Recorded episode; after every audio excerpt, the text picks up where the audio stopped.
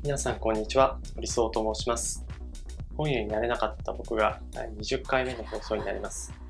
この番組は世界一敷居の低い読書番組として、私、堀荘が読んだ本や言葉に関する感想などを紹介するラジオを目指しています。えー、3月からラジオを始めて第20回目という記念すべき回になります。なんとか週1更新を続けられていますが、えー聞いてくださっている皆さんありがとうございます。あの、この、今回は、えっ、と、先にこう本だけ、今日紹介する本だけ紹介すると、ファクトフルネスというハンス・ローリングさんの、えー本で世界中で100万部以上売れていて、日本でも、えーロングセラーを続けている本なので、えーいろんな方が知っていて、で、まあ、その本に関する紹介ということで、まあ、それをきっかけにこの、えー放送回を初めてこう聞く。その放送が、これをきっかけにして、あの、このポッドキャストを知るという方も多いと思うんですが、あのーなんというか、どこから読んでも、どこから、あの、このラジオは聞いてもよくて、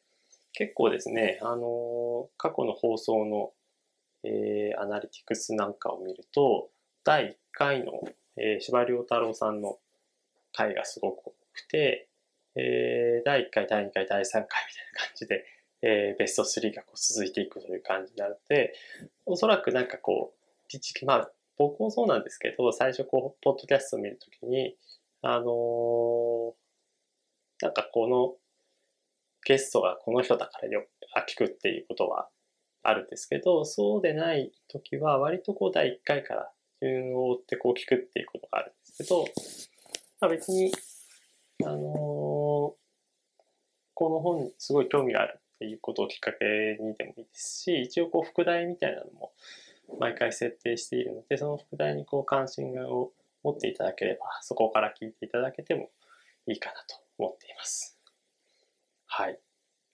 で、えっ、と、今回、今回というかこう前回から、あのー放送の時間をこうギュッと10分くらいこう短くして、えー、だいたい20分くらいであの一冊の本を紹介するというような体裁にしました。なので、ここ、あのー前回それですごくしっくりきたので、えっ、と、今日もシンプルな感じで、どこに休憩することもなく、えー放送をやってみたいなと思っています。で改めて、えー今日紹介する本は、ファクトフルネスです。ハンス・ロスリング。オーラ・ロスリング、アンナ・ロスリング、ローランドさんの、えー作品になります。で、あのーまあ、メインのこうハンス・ローリングさん自体は、あのー本が完成する前に、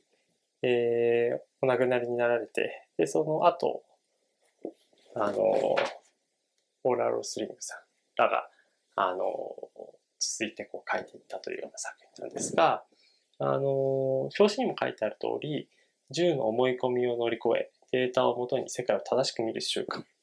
ということで書かれています。今日は、あの、2つの観点からこの本を紹介したいなと思っています。一つは、その思い込みっていうことですね。思い込みがすごく我々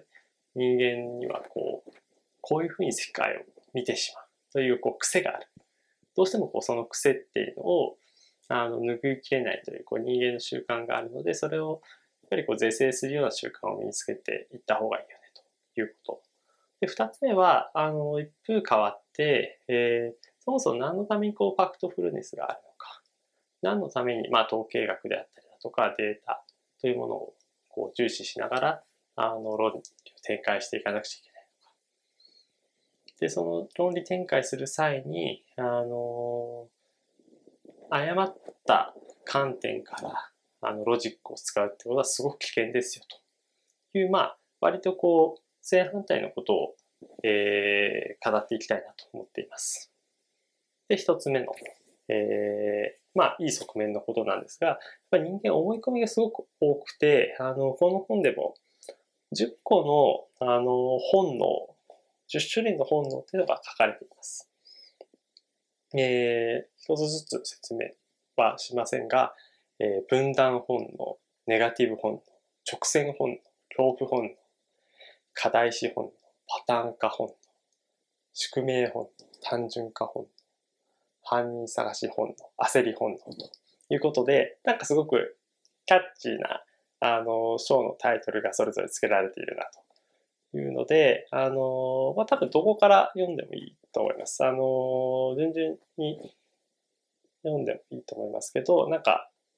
これは結構こう犯人探し本能みたいなのが、なんかこう、面白そうだあのものだなというふうになんとなく感じたんですけど、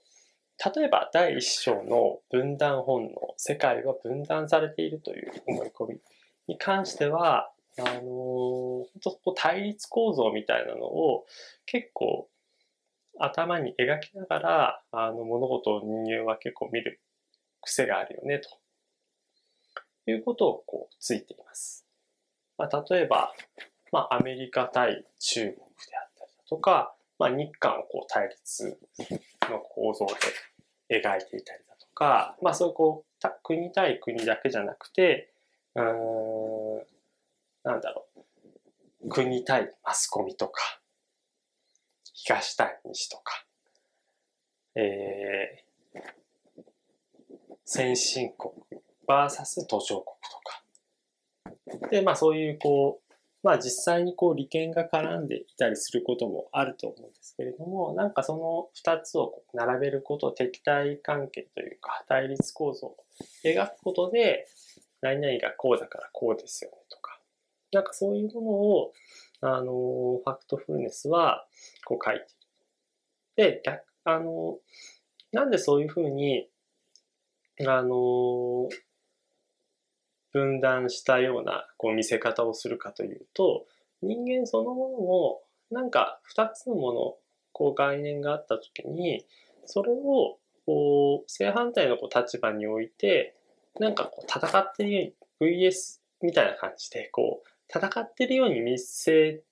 るあるいはそういうふうに思い込んだ方が物事を結構こうシンプルに理解できるっていうことがあるんですよね。で、実際そんななんか人間関係でも、なんかこう、はためから見たら、誰々と誰々って仲悪いよねっていうふうに思われるかもしれないんですけど、実際はまあ、そんなことなかったりするんですよね。まあ、あの、意見がこう割れたりとか、あの、なんか表面的に、こう、人付き合いみたいな観点では、そんなにこう協力関係ないかもしれないけど、別に嫌っていたりとか対立したりしてるっていうことって実際にはそうそうないことだと思うんですよね。だけど、その、まあ多分自分、こう品なあのことで言うと、A さんと B さんがいて、あの二人ってちょっと仲が悪いんだよっていうふうにこう見ることで、あの、その二人がどういうようなこう対立構造というかこう対立する観点があるのかっていうのを見て、なんかそれでこう二人の関係性をこう単純化するっていうのは、あの、すごくこう物事の理解が、あの、効率的に、あの、把握できたりするという、まあ利点があるというか。だけどそれは実際にファクトフルネスの観点から言うと間違っていて、じゃあ、あの、対立構造っていうの、その思い込みっていうのをこう抜きにすると、結構やっぱその物事の二つ、二人の関係性っていうのを理解するのは、途端にこう難しくなったりはするんですけど、まあともかく別に二人は対立しているわけではない。二つの物事は対立しているわけではないっていうことをこう前提に、あの、考えていくことで、まあ、理解は少し時間がかかるかもしれないけれども、こう正しく物事を把握することができると。というようなことで、えっ、ー、と、この第一章のこう分断世界をこう分断してるというようなこう思い込みみたいなのはこう描かれています。で、第2章はネガティブ本能で、これも結構わかりやすくて、なんか世界ってどんどん悪くなってるよねっていうような思い込みというか、そういうこう人間はこう認識の癖づけがあのあります。例えば、なんかこう、うん交通事故のニュースとかが出てくると、出てきて、やっぱりまあ、悲しいですよね。こう例えば、あの高齢者の方が、えー、若い人たちを引いてしまうみたいなこととかもあったりするんですけど、実際はそういう事故数みたいなのって、まあいろいろなこう要因があって結構減ってきていますよと。だけど、なんかやっぱこう殺人、凶悪犯罪とかの数とかはもう明らかにあの減っているけれども、やっぱり事件が起こると、その分その一つ一つがこうフィーチャーされて報道されていくので、あ、なんかすごく危ない事件が多くなっているとか、なんか、あの、若者がなんかすぐ切れちゃうよね、みたいな、そういうことを、なんとなくこう、どんどんどんどん悪く、世界がこう悪くなっている方向に、人がこう意識を、あの、向かせることで、まあ、これもあれですよね。あの、悪くなっているっていうことを、前提にこう物事を眺めた方が、あの、ものがすごくシンプルに捉えることができると。実際はそんな、まあ別にめちゃくちゃ良くなっているっていうことでもないけれども、良くなったり悪くなったりしている。突、突然こう悪くなったりすることもあるし、突然ふっとこう回復することもあるみたいな。そういうなんか、あの直線じゃなくて、こう、紆余曲折でこういろんなものが変化しているってことを、そのまま、あのファクトに基づいて把握しようとすると、すごくめんどくさいですよね。あなんかこういう要因で、こういう変数で、あの、物事ってこう変わっていく、な。とかってやっぱ把握するのはやっぱ大変なので、あの、世界はどんどん悪くなってますよねっていうことに対して、えー、考えた方がすごく理解ができるし、これ結構厄介なのは、なんかこう共感っていうものにもこう使えてしまうっていう点は結構厄介かなと思っています。なんかこう、いろんなことがこう悪くなってます。これが社会課題です。っていうことを、なんかその、統計ではなく、なんかたまたま起こった事件、たまたま大きく報道されているようなこと。まあそれは別に、あのそのたまたま起きた事件であったりとか報道されていることを何の因果関係もないとは僕は言いませんし、その手法が完全に間違っているとは言いませんけど、なんかこう悪用することって全然あり得るなとは思っています。で、えー、なんか共感を呼んで、えー、そのことに対して、まあ、お金を集めたりだとか、協力者をこう、えー、手に入れたりだとか、あの、フォローしてくれる人、ファンをこう増やしたりだとか。で、こう、まあ、誤った方向というか、誤った認識、世界観のもとで、えー、なんかこう、企みをこう、なっていくっていうことは、まあ、その、いい悪いは抜きにして正しい姿勢と言えるんだろうか。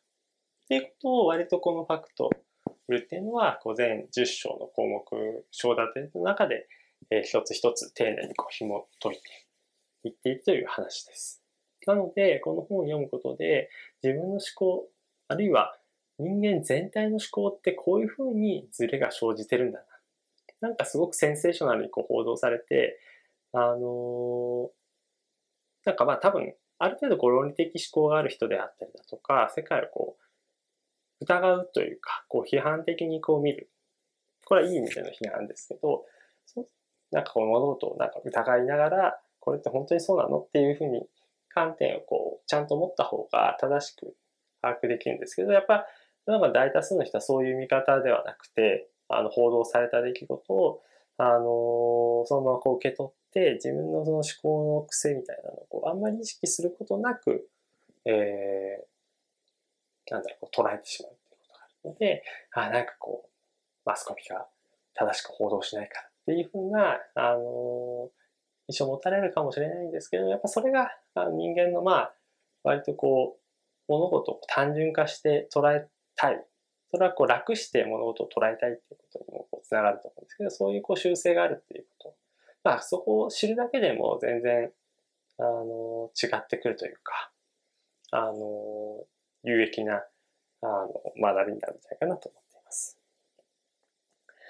で、一つ目は結構長くなっちゃったんですけど、二つ目は、まあ、それを受けて、あのー、話で、僕は結構最近割とこう、怒りに近いような感情をちょっと覚えているんですけど、結構こう、うん、この本が世の中に対して問題提起したことってすごく意義深いし、あのやっぱり正しい読み方をすれば、あの人間ってあのちゃんとロジックを正しい情報に基づいた正しいロジックを行使すべきだっていうことはすごく、あのそういう風潮にどんどん流れていってほしいし、あの昨今こう統計ブームでいろいろなこう統計学、統計学者、データサイエンティストみたいな職業がすごくこうセクシーだねっていうふうに言われるような、あの、ムードというか、それがこう高まってきたからこそ、あの、僕は、あの、怒りを感じているんですけど、すごくですね、そのファクトであったりデータっていうもののみを、えー、上げて、えー、自分のこう、ポジショントークであったりだとか、自分のこう、主張っていうのを補強、補完するような、あの、動き方で、しっかり。で、その、そういう人たちのこう割と特徴っていうのは、あの、しっかりとデータを見て判断すべきだとか、統計の知識をちゃんとこう身につけながら物事を判断すべきみたいな文句がついているんですけど、あの、データっていうのはどういう観点からあのピックアップするかで。全然違ってきますし、そもそも人間はやっぱり自分が知りたい情報、自分のこう主張っていうのを保管して伝えたいっていうふうにこう、やっぱ思いがちだったりするときに、なんかやっぱり、あの、それって本当に正しいデータなのか、正しい情報を、あの、自分のこう主張に不都合でない情報も含めて、あの、ピックアップしてるのか、みたいなところは、あの、常にやっぱり、あの、情報の受け手側のメディア、あの、統計のそのリテラシーみたいなのを、やっぱりこう、多分、まだまだこう、日本人ってこう統計のリテラシーっていうのは低いと思うんですけど、そういうものをこう、逆手にとって、あるいは、多少こう、そのファクトフルネスでこう、データって大事だよねとかっていうのを、まあこう、まあ今やっぱり、あの、インターネットっていうのがすごく大きくなってきたので、いろいろなものが可視化できるし、人の動きであったりだとか、人がどういうふうにこう、驚いたり感動したりっていうものが、こう数値化、何らかのこう数値にあの、まとめることができると思うんですよね。あの、ページビュー数であったりだとか、あの、いいねの数だったりとか、うん、どれぐらいこうアクセスがあったか、視聴者数はどれぐらいなのか、みたいなの、そういうこう指標がやっぱりなんかこう出てきて、で、それ、の数の多さ少なさっていうのが、まあ、成功のこう度合いとして、すごく、あの、過信されてるような感じがしているんですよね。で、それをなんか真に受けすぎたりだとか、それをこう、あの、拡大解釈、あるいはこう、大げさに解釈しすぎると、ちょっと危険なこともあるんじゃないかなと、あの個人的には考えています。で、別にあの、その解釈が自分の中に留まっていたりだとか、その、特に周囲に対して、あるいは、あの、世論みたいなところの合意形成みたいなところに、それほどと影響のない範囲で、えー、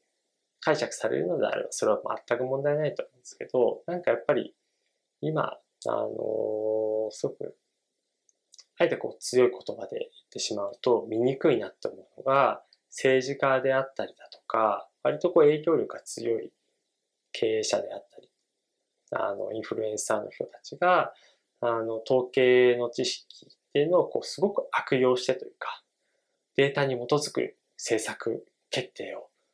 すべきだみたいな。それは本当にもっともらしいし、正論でそういうふうにやっていかなくちゃいけないんですけど、ただやっぱりそれはなんか、その短い時間の中で、そんなにこう簡単に人間の行動は変容しないわけですから、なんかその人がこう直感的な思考、多分論理と直感って、もう本当大昔から、あの、二つの、その概念、異なる概念で、も人間はこういろんなことを判断してきたっていうのがこう続いてきて、で特に今日本人とかもしかしたら直感よりなのかもしれないんですけど、でそれ、その直感が、すごくこう有効に作用したこともすたくさんあるんですよね。ロジカルだけで、えー、人間がこう判断しているのであれば、なんか間違ってしまったみたいなこともすごくあると。僕はそういうふうに思うんですけど、それをなんかないがしろにして、なんか自分たちのそのポジションをこう強め、保管するためにデータが大事だよねとか、データに基づく意思決定をすべきだみたいなのは、かなり危険な考え方じゃないかなというふうに個人的には思います。これは、あの、ファクトフルネスをこう書いた著者のへのこう冒涜に近いようなことでもありますし、あのー、このファクトフルネスっていうのは、やっぱり結構頭からお尻までちゃんと精読しながらこう読むべき本だと思っていて、で、なんだ、この著者のこうグループが、あの、やっぱり彼らなりにこう抱えている問題意識っていうのが、なんかじっくりほとことことことことこう熟成されて、で、それがこう、アウトプットとしてこう発露されたよ、されたものがこのファクトフルネスという本で、それはもう本当にやっぱり、なんかこう尊くて、なんかこう読むたびに、あ、なんかこうやっぱり自分の行動を正さなくちゃっていうふうな学び、気づきにもつながっていくっていうのが、なんかすごくそういうふうにあの、純粋なこうピュアな気持ちで学びとしてこう捉えた人がすっごく多いはずなんだけれども、それをこう逆手にとって、なんかこう、あの、悪悪い方向にというか、あの、自分の方向に引き込むようなコミュニケーションをこう図ろうとするっていうのは、あの、だいぶこう危険というか、これはこう、一番怒らなくちゃいけない姿勢だなと思ってます。うん。なんか、あのー、20回、えー、放送やってきて、まあ、テンションはこういろいろあるんですけど、まあ、このファクト、多分、取り上げた本の中で、ファクトフルネスっていうのは、かなり、えっ、ー、と、売れ行きというか、売り上げも高い本。まあ、1兆ドルコーチとか、あのー、景気の切れない飛行少年たちとか、まあ、これからの正義の話をしようも、えー、結構いろんな方が知ってて、まあ、あの、有名な書物を取り上げたことってこれまであるんですけど、ファクトフルネスはなんかこう、えー、まあ、いい意味でも悪い意味でも、統計っていうこと、なんかこう、ファクトが大事だ、ファクトベースみたいな考え方が、割とこの2010年代後半ぐらいから盛り上がってきた中で、すごくこうブレイクしたようなこう文脈があるんですよね。それが、あの、いい意味でも悪い意味でも、あの、悪用するにはもってこいのタイミングだったりする気がするんです。で、この20回の放送の中であまりこう僕が怒りであったりだとか憤りみたいな感情っていうのを示して、あの、話したことはそんなないんですけど、今回に関しては、まあそのあの、危険性に関するあの警鐘を鳴らすという意味でも、このパクトフルネス本を、えー、紹介させていただいたという背景があります。えー、また第21回は、あの、来週も、えー、放送をもちろんしていきますが、あの、21回目からは、あの、いつも通りのテンションで、粛々と、えーまあ、楽しく放送してきたら、いけたらなと思っている次第でございます。はい。では今週は以上になります。来週もどうぞお楽しみください。